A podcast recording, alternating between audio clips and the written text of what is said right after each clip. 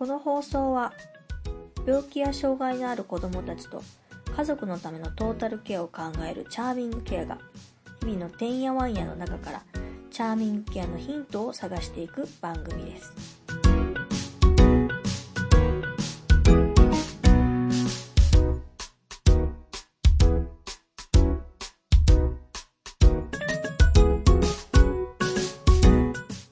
はい、えー今日も始まりました、チャーミングケアのてんやわんや。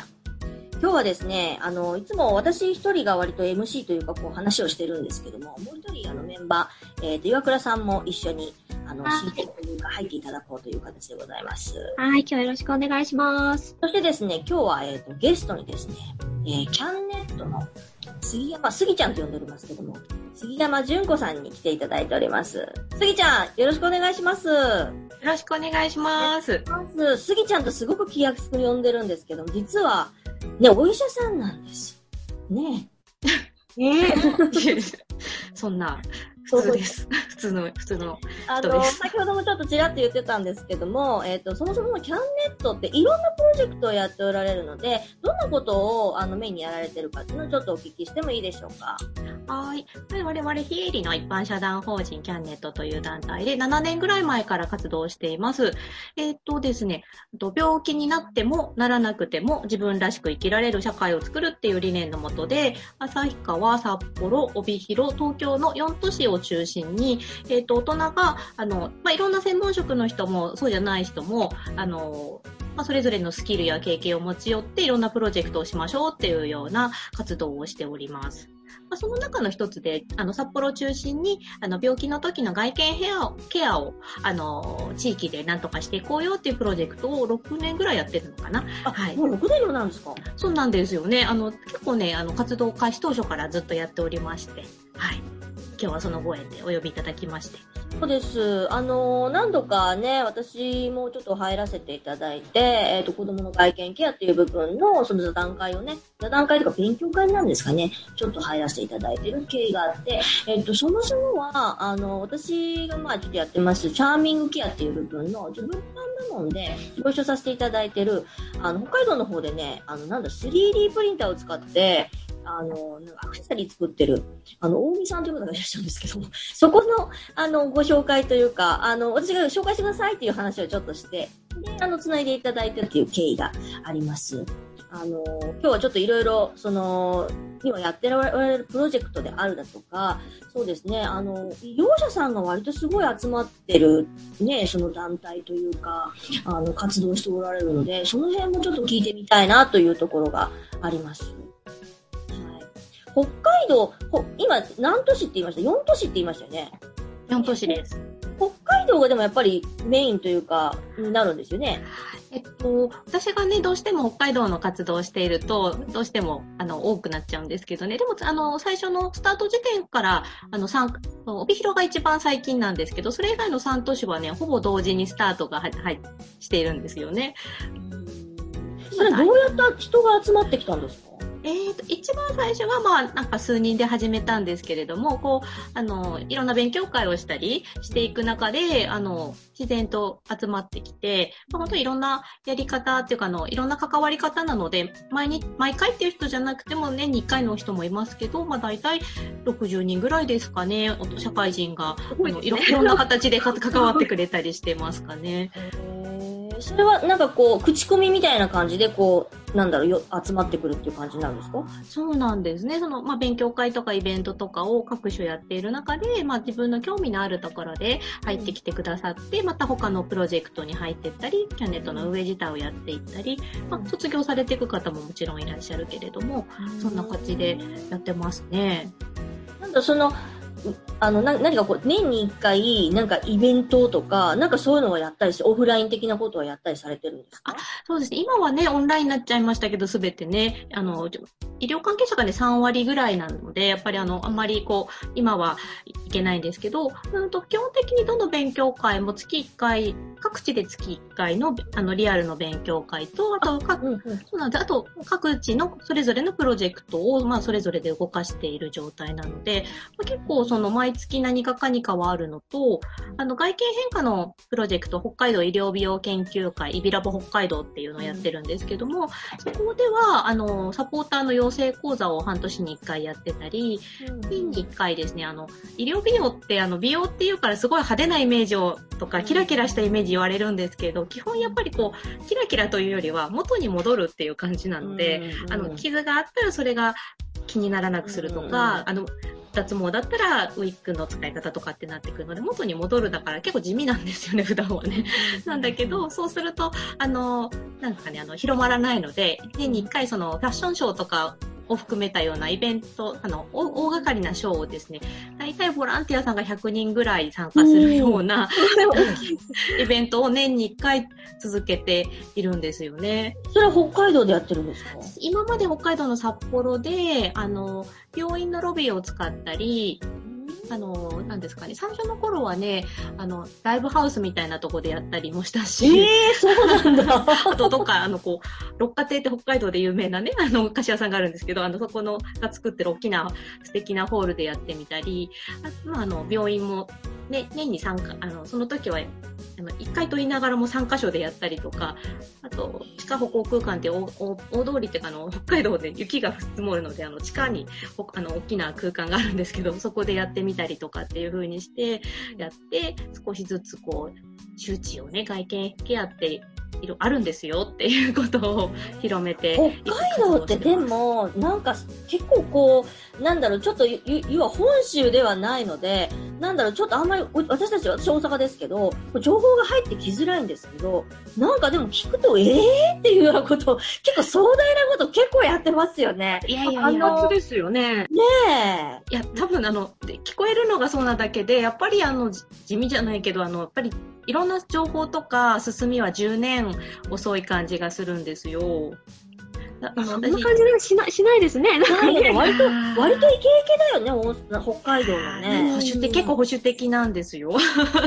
地域、あの、北海道の地域によってまた違って面白いんですけど、結構ね、あの、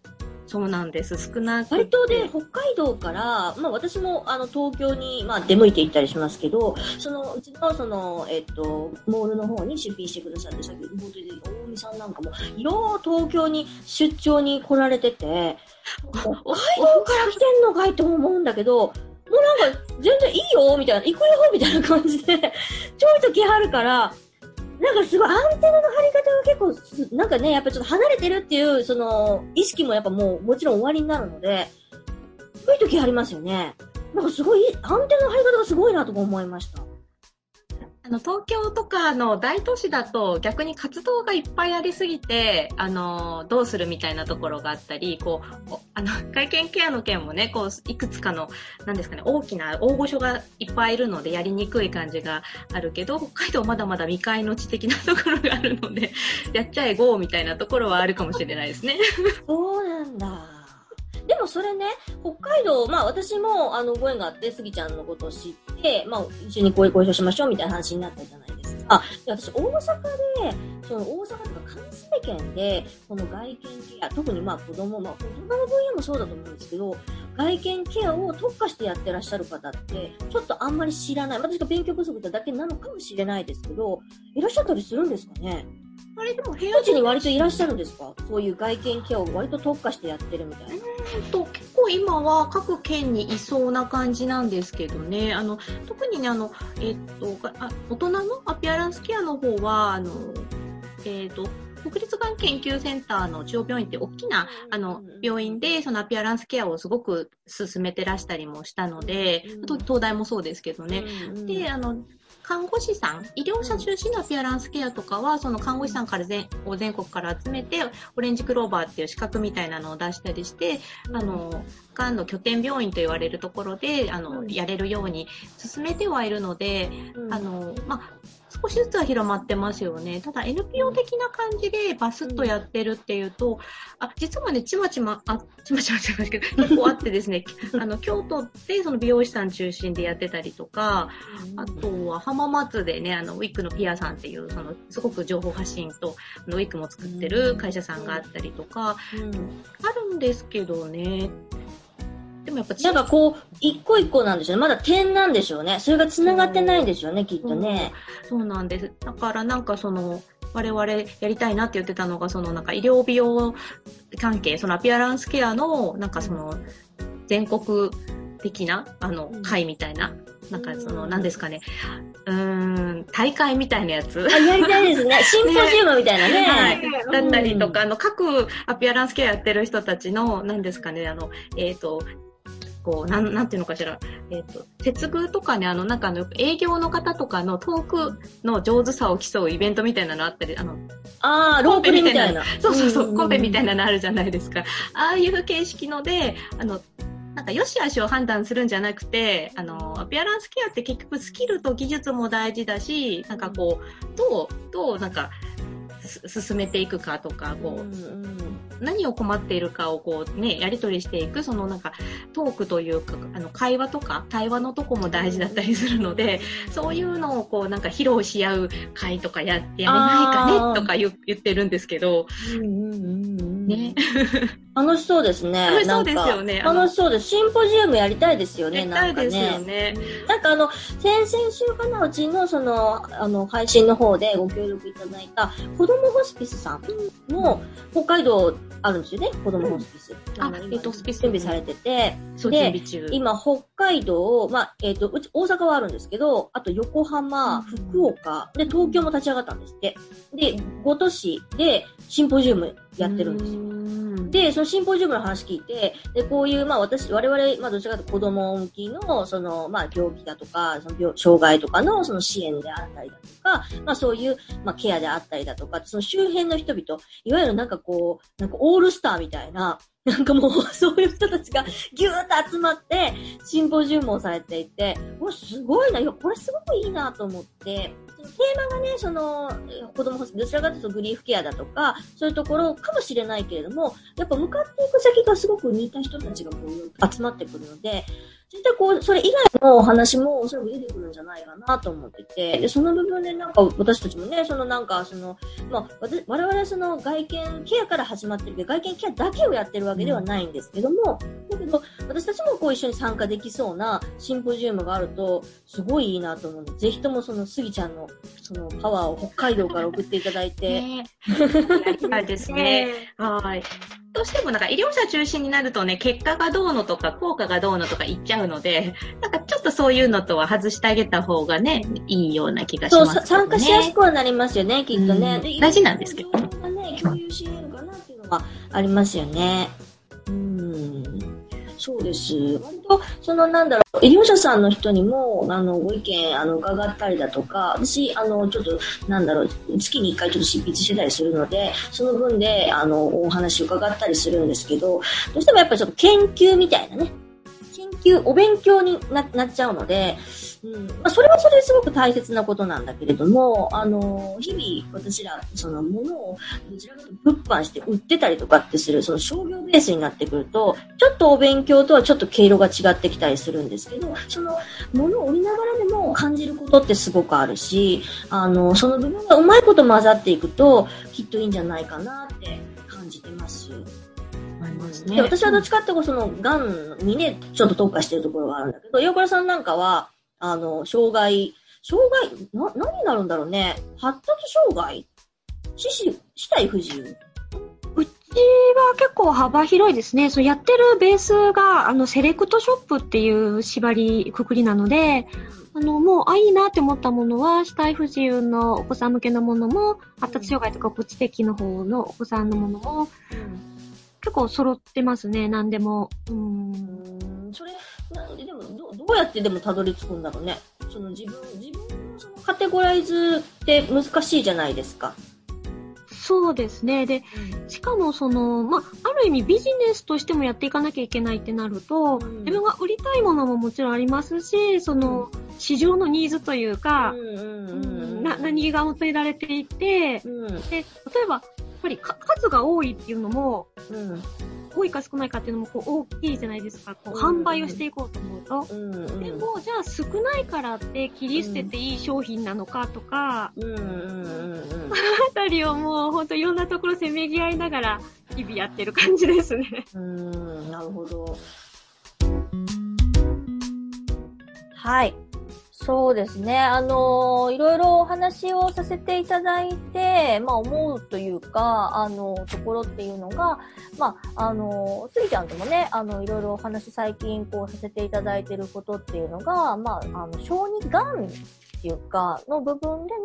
そのアピアランスケアというか、あの外見のケアというところなんですけども、あの、チャーミングケアの方でやってるっていうのは割とその、癌に特化したことではなくて、まあ、それこそ、あの、医療的ケアのある子供だとか、まあ、それこそ重心心身障害だとか、あの、割といろんなジャンルの子供たちを、あのに向けたその外見のケアみたいな話をしてるんですけど、なかなかそういうところが、こう、一個にまとまりづらいよねっていう話は結構常々しているところで、その辺はね、その医療者さんっていうのは、ど、どういうふうに、ジャンルは、ジャンル分けになるんですかね？医療、え、医療的ケアとか、重心心身障害、ま、まあ、で、お、要は入院したりするとよくわかるんですけど、小児病棟にみんな、皆さん入院されるじゃないですか。それって、10羽人柄げに、その、小児科の人たちが見るっていう考え方ではないんでしょうかね？違うんですね。いや、でも確かに小小児、供さんのね、お病気で入院することって大人と比べたら当然少ないので、全員小児科にね、まとまりますけど、うん。でも多分担当医の先生見てるとわかると思うんですけど、主治医のグループが多分変わるはずなんですよね。はい。癌はやっぱりちょっと癌で特化されていて、うん。それ以外のとこは、またあの、あの新生児っていうね、ちっちゃい赤ちゃんたちの子の担当と、あと、あの、いわゆる小児科の中でまた分かれてくるので、どうしてもその外見ケアの件は小児がんをやってる先生たちが強く、あの、の方が分かりやすいから、どうしても縦割りになっちゃうがゆえに、うんなんか、よそとの交流が医療者側はしにくくなってくるかもしれないですね。それって、そななんだろう、その研究、研究してる、まあ、大学病院とか特にそうだと思うんですけど、研究してるジャンルによって、その横のつながりってそんなにあるものではないんですか？なんかみんなでこういう試合で勉強会しましょうみたいなことはないんですか？うん、うんどう、どうでしょうね。あの、そこそこによって違うんですけど、会社の中でも部署ごとが仲がいいね、会社と、そうね。そうじゃないとこもあるじじゃないですか。うんうんやっぱりその同じ疾患を見ているグループは常々朝昼晩会うでしょうけど、うん。お隣のカーググループとは、もちろん連携はするけども、やっぱりちょっと、なんですかね、あの、同じ家に住んでるの、お同じ家に住んでるけど、どっちかというと、隣の、隣の部屋に住んでるぐらいですかね、似せたい、似せたい住居みたいな。そうそうそう。なるほど。うんそういうことなのか。だから、なかなかこう横に繋がらないというか、あんまりこう分からないジャンルっていうのが出てくる、きやすくなってしまうっていうことになるんですかね。まあね、小児の方が大人よりも、その辺は、むしろその、なんですかね、隣の、あの、二世帯住居のね、あの、意識が低い気はするんですけど、それでも、それでもやっぱり、あの、なんですかね、やっぱ分野が違って、さらにその外見ケアっていうと、医療者が自分の担当って思いにくいこともあるうん。内容のことを、あの、お話しするかっていうと、うん。なかなかまだね、中心になるテーマでは残念ながらないんだと思うんですよね。なるほど。そんな形で、あのーやっぱりね、私も入院1年、うちが、うちの子がした時にやっぱ感じてたことなので、まあ、そういうのがきっかけになって、まあ、私はどちらかというと小児がんに特化して、その、まあ、ショップをしたりだとかっていうところ、まあ、自分は経験があるのでね、っていうところなんですけど、例えば、まあ、あの、ひよこ屋さん、あの、岩倉さんなんかは、ちょっと障害、あとは発達障害っていうの方だったり、まあ、その、なんか体がどうとかっていうよりもね、そういう知的的な部部分であったりだとかっていうところも含めてやってたりするので、そういうとこまあとりあえずその外部の人間は、我々がそんなにこう、医療、医療従事者ではない人間がちょっとまるっとまとまって、まあ、こんなことあるよっていうのをまあ発信していこうっていうのが、まあ、チャーミングケアっていうところなんですけど、あのーその部分で、えっと、まあ最近ですよね、あのー、杉ちゃんともご縁があって、あの今はちょっと、あの、小児がんのところが、あの、メインになってますけど、座談会とか勉強、お勉強会になるんですかね、あれはね、一応ね。お勉強会みたいな形で医療者の方と、あと、当事者、どちらかというと、こう、サバイバー、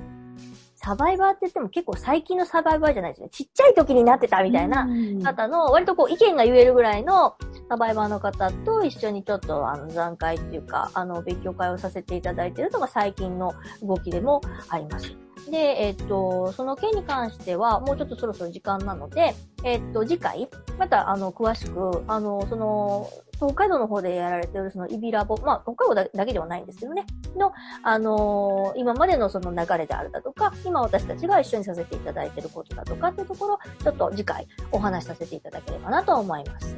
今日はどうもありがとうございました。ありがとうございました。